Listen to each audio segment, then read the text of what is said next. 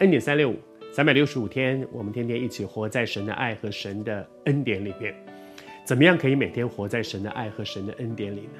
其实人生，不论你是基督徒或者不是基督徒，我们都必须承认一件事：人生不会一帆风顺的，不会永永远风平浪静，永远平步青云，不会。每个人的生命里面都有高山，有低谷。在高山上的时候，哇，我们很感恩，很快乐。但是人生都会有低谷。当你落在低谷里的时候，人非常需要的有一个帮助，是有一个指引，告诉我，让我怎么走出这个低谷。你有在深夜里面走在深山里的经验吗？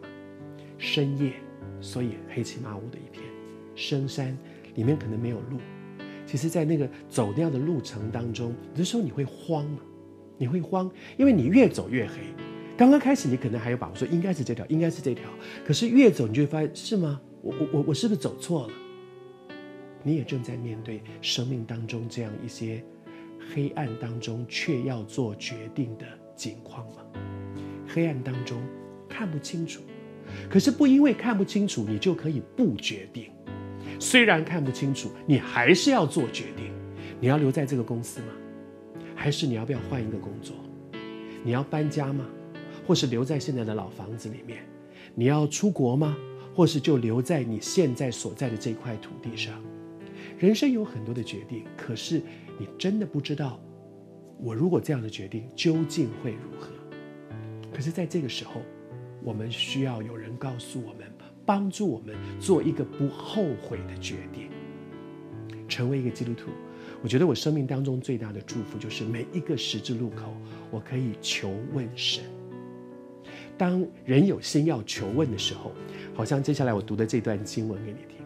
当西西家的时候，他们面对很大的困难，他不知道接下去应该怎么走。但是耶和华的话临到先知耶利米，然后告诉有一个启示，透过一个先知告诉他说：“你应该怎么样走。”往左走还是往右走？你到底应该怎么走才是一个不后悔的决定？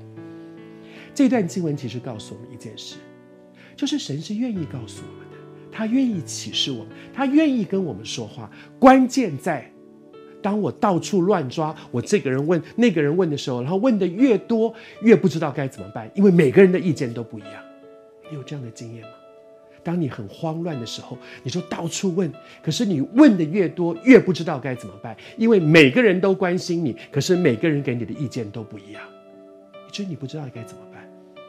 这个时候，我要做另外一个决定，我愿不愿意安静下来求问神？我非常喜欢圣经里的一个人物是大卫，大卫是一个国王，而且是一个很棒的国王，在神的眼中，他是合神心意的人。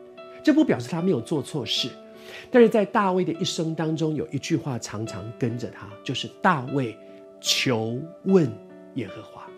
他是一个王，他可以说我说了算，我决定了就是最后拍板的那个人，我是王。